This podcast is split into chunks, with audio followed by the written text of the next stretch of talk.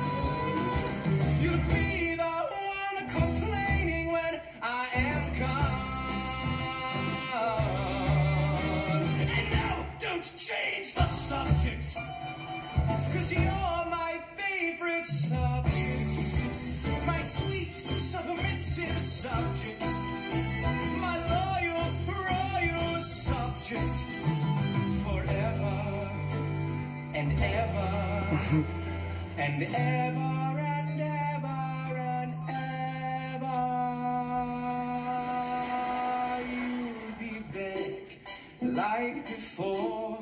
I will fight the fight and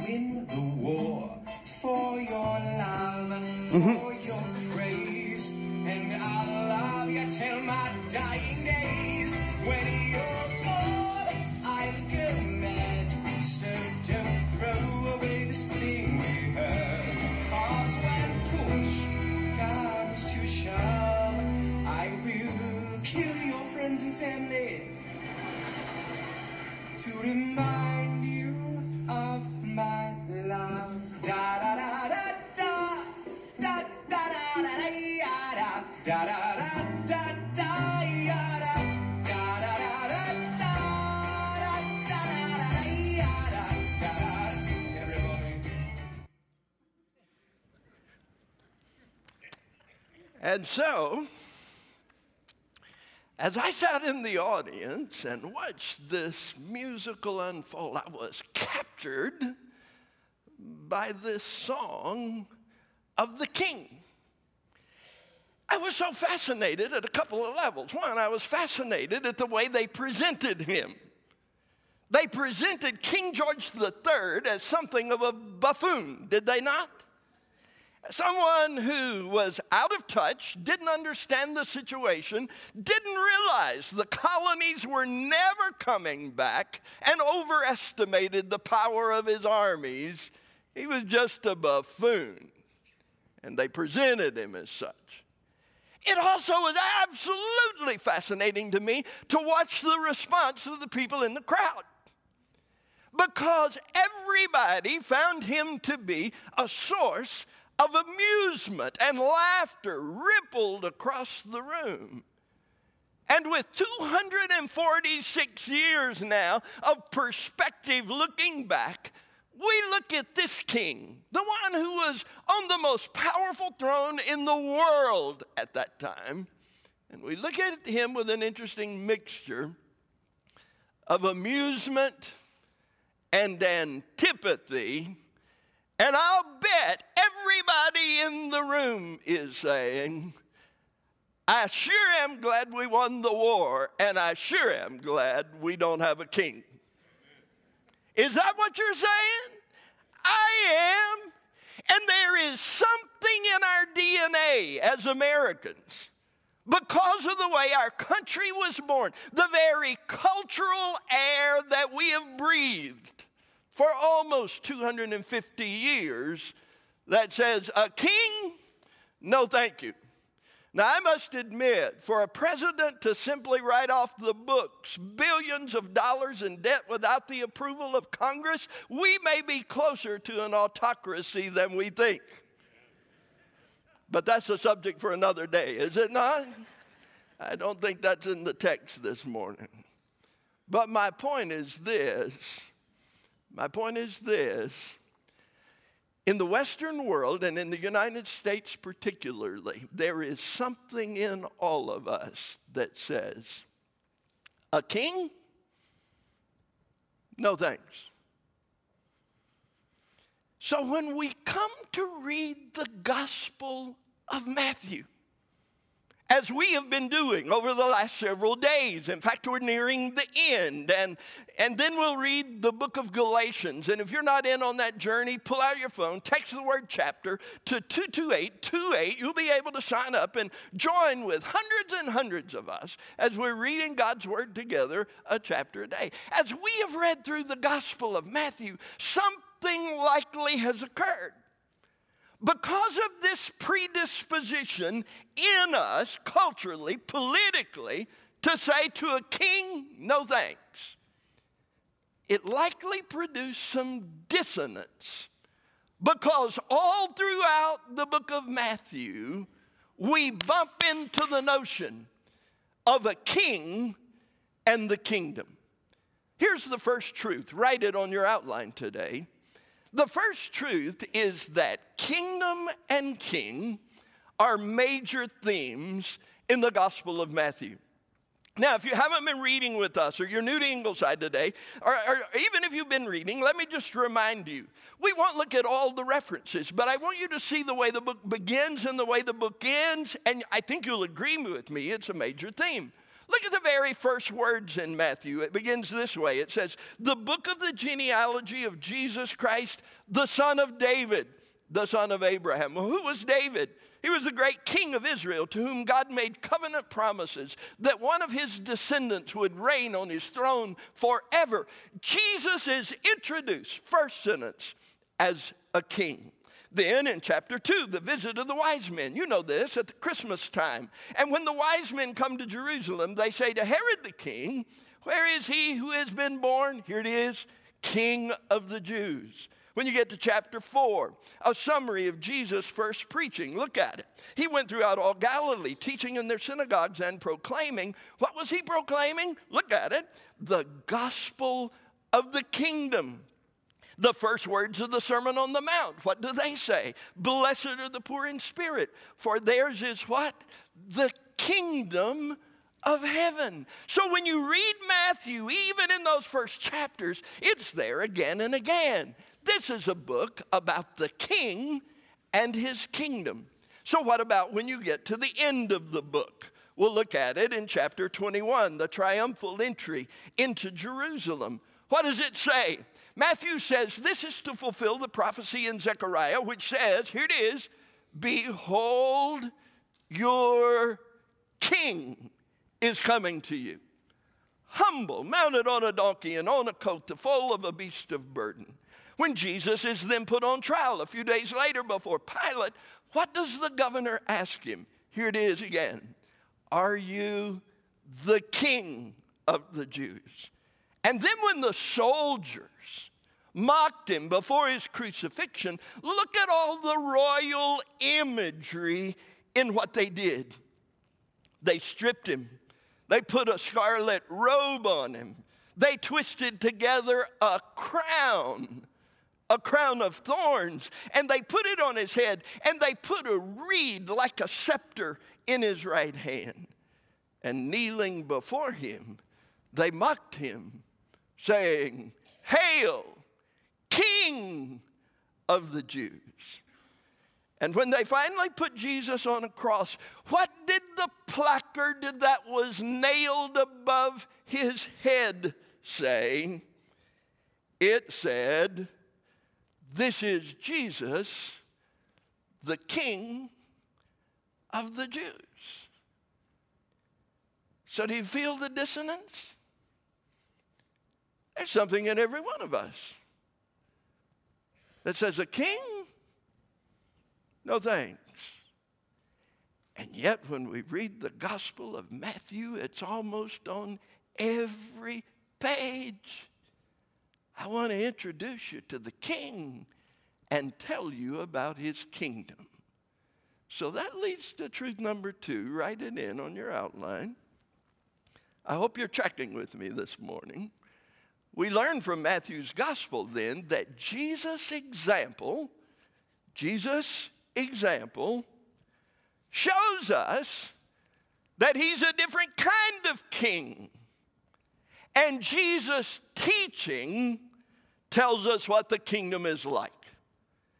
You see, across the ages, what do most kings require of their subjects? Most kings require of their subjects that their subjects be willing to die in order to keep the king on the throne.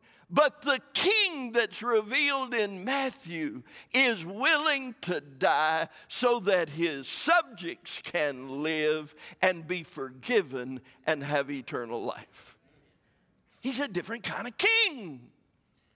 And then he tells us over and over again what his kingdom is like. One of the places where that gets focused is in Matthew chapter 13 where Jesus gives us some parables of the kingdom. And over and over again, it says, the kingdom of heaven is like. So look at it. It says the kingdom of heaven is like a grain of mustard seed. What does it mean? It means it has very small beginnings, but over time, its influence will become very large. He says the kingdom is like leaven that a woman would mix into a loaf of bread. What's the lesson? The kingdom will eventually have pervasive influence all around the world, just like leaven does in bread. He says the kingdom of heaven is like a treasure hidden in a field or a merchant in search of fine pearls. The lesson is the same in both. And that is, once you discover the treasure or once you find the pearl of great price, it's so valuable.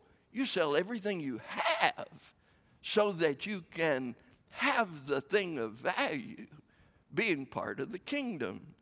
And then finally in chapter 13, he says, The kingdom of heaven is like a net that was thrown into the sea and gathered fish of every kind. It means across the years, as the gospel net is cast and many are drawn in, not all will be genuine believers, and at the end of the age, there'll be a great separation between the good fish and the bad, between the righteous and the wicked, between those who are saved and those who are lost, those who experience eternal life and those who experience eternal death.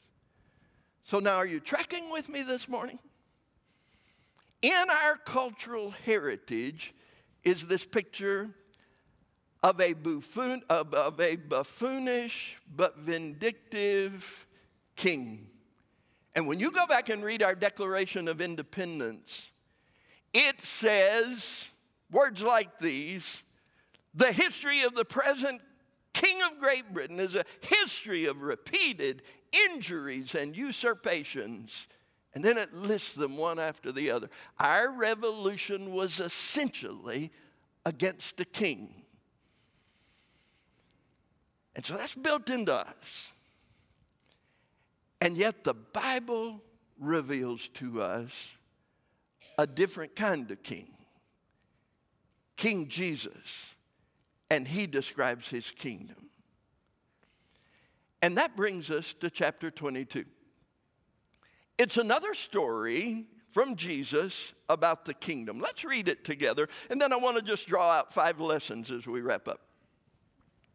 It says, And again, Jesus spoke to them in parables, saying, The kingdom of heaven, there it is, the kingdom, may be compared to a king. There it is. So, the kingdom of heaven may be compared to a king who gave a wedding feast for his son. And he sent his servants to call those who were invited to the wedding feast. In the ancient world, there were often two invitations one went out, essentially, a save the date. I want you to come to the party. And then, when everything was ready, the second invitation came. This is the second invitation. He sent his servants to call those who were invited to the wedding feast.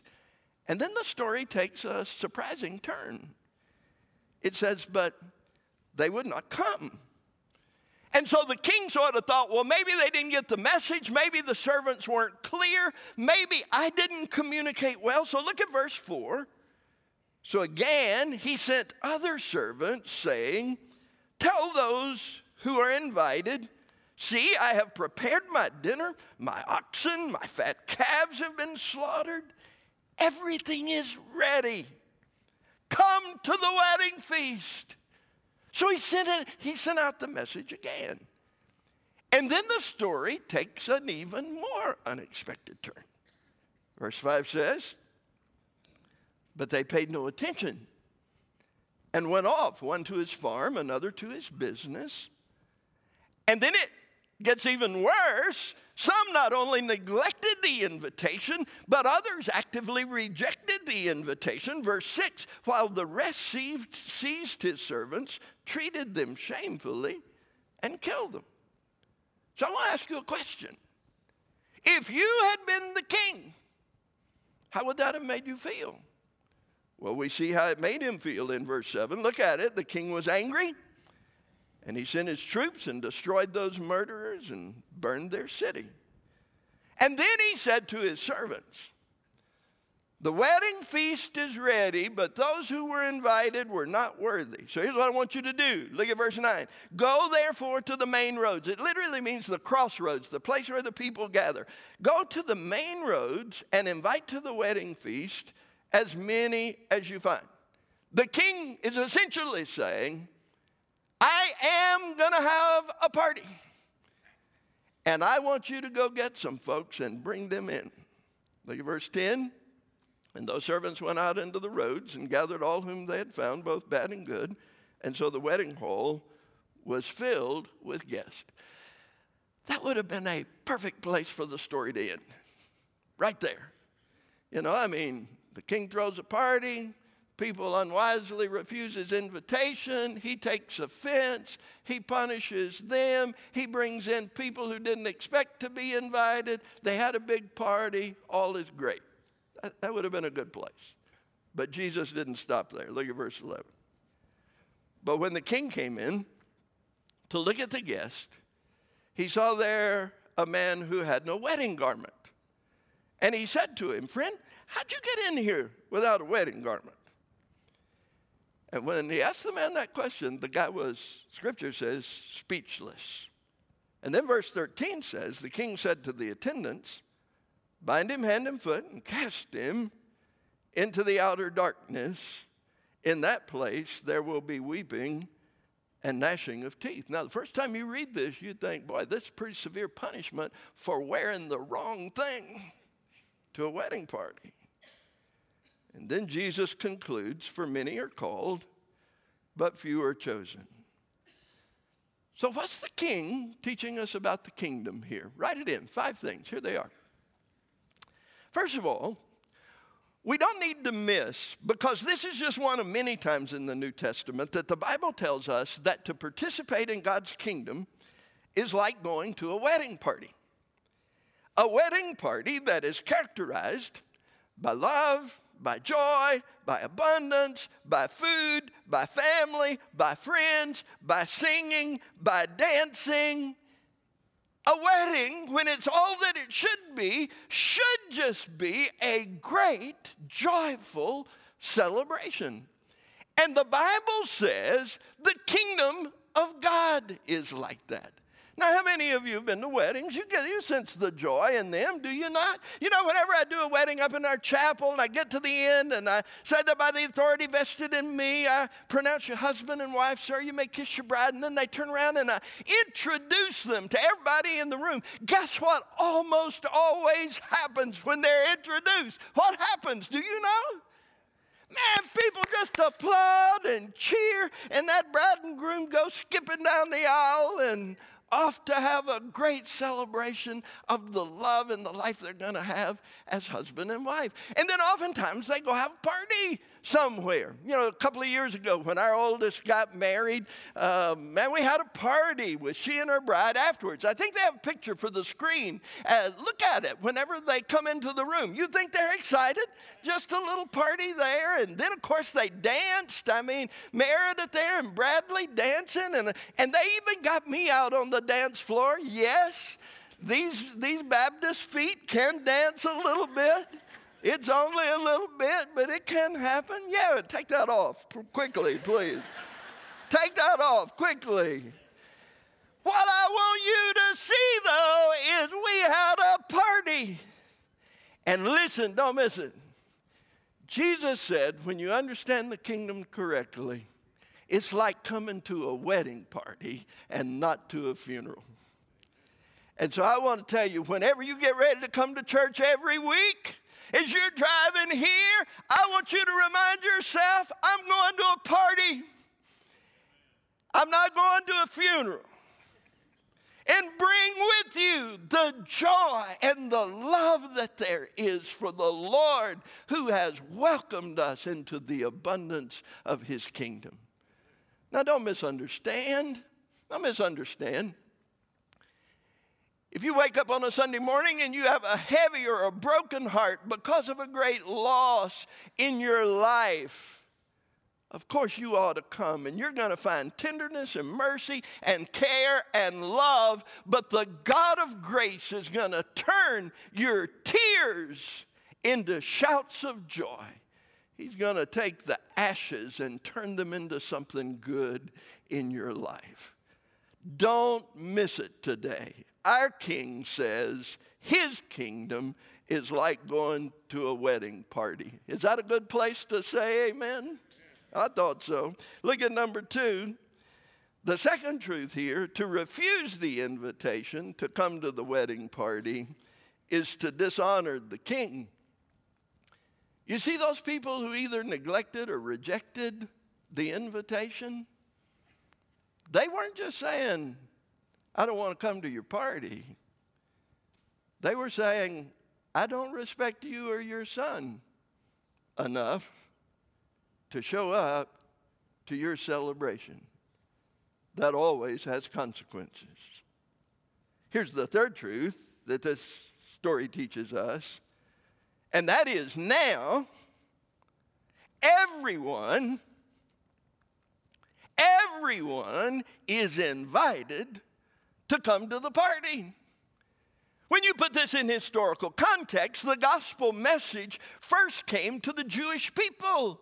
Jesus was a Jew. His apostles were Jewish. Most of his first disciples were Jewish. And he called the entire nation to follow him as the Messiah King.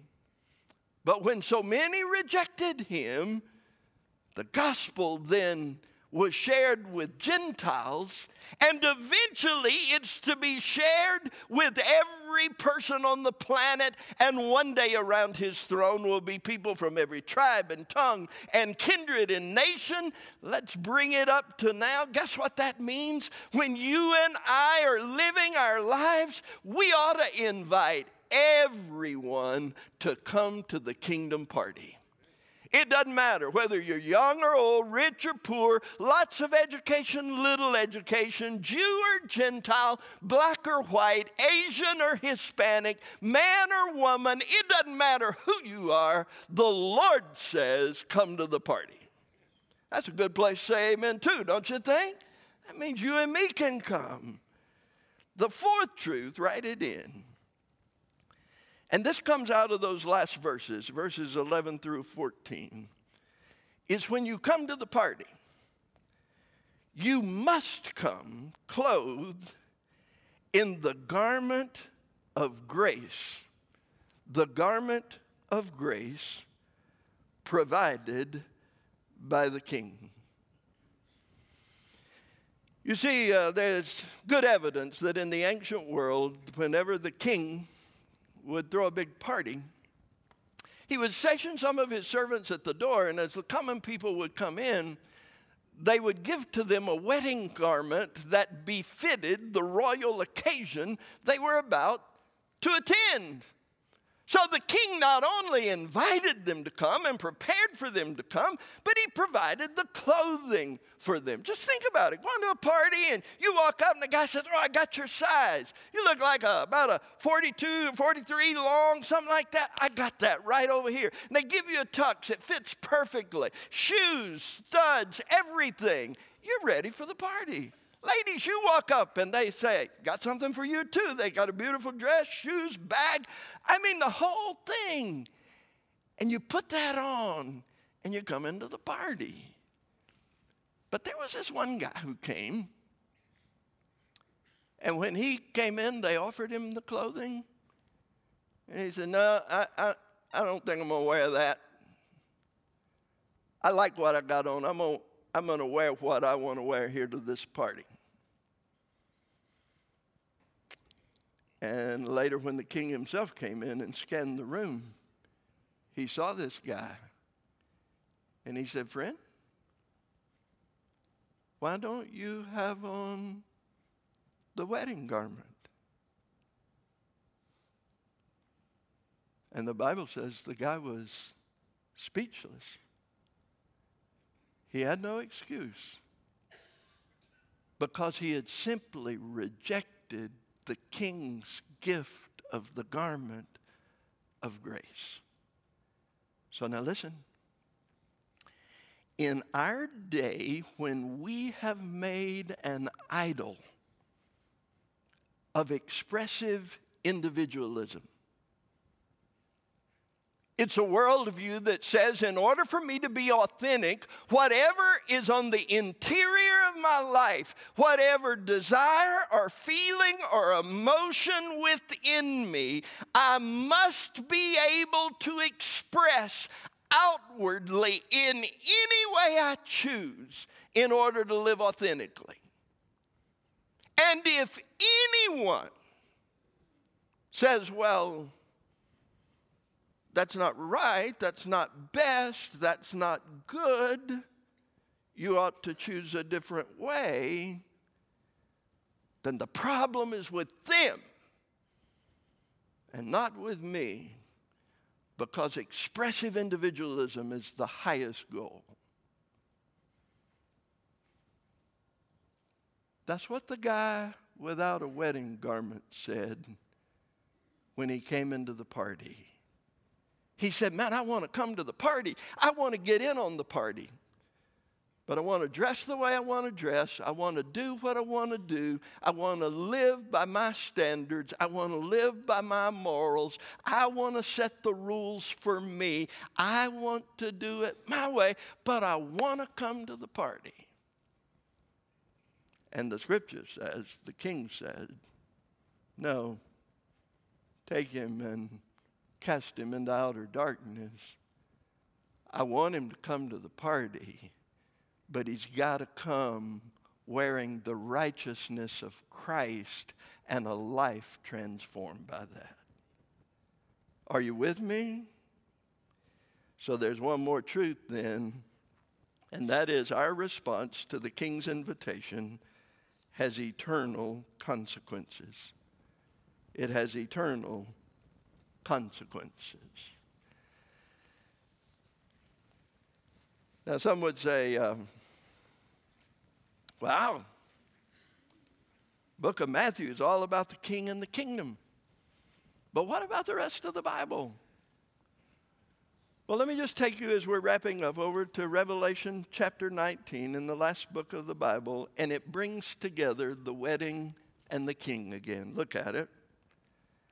In Revelation 19:6, John says, "Then I heard what seemed to be the voice of a great multitude, like the roar of many waters and like the sound of mighty peals of thunder crying out, Hallelujah, for the Lord our God Almighty reigns. Let us rejoice and exult and give him glory. And here it is for the marriage of the Lamb, the wedding party of the Lamb of Jesus has come, and his bride, the church, has made herself ready. And look, she's got on the wedding garment. It was granted to her to clothe herself with fine linen, bright and pure. And that fine linen is the righteous deeds and life of a person who's been transformed by God's grace. Blessed are those who are invited to the marriage supper of the Lamb. And then in that same chapter, then I saw heaven opened, and behold, a white horse, and the one sitting on it is called Faithful and True. And in righteousness he judges and makes war. His eyes are like a flame of fire, and on his head are many diadems. That's a crown, like a king. And he has a name written that no one knows but himself. He's clothed in a robe dipped in blood, and the name by which he is called is the Word of God. And the armies of heaven, arrayed in fine linen, white and pure, were following on white horses. And from his mouth comes a sharp sword with which to strike down the nations, and he will rule them with the rod of iron. And he will tread the winepress of the fury of the wrath of God the Almighty. And on his robe and on his thigh, he has a name written. Would you say his name out loud. It is what? Say it. King of kings and Lord of lords.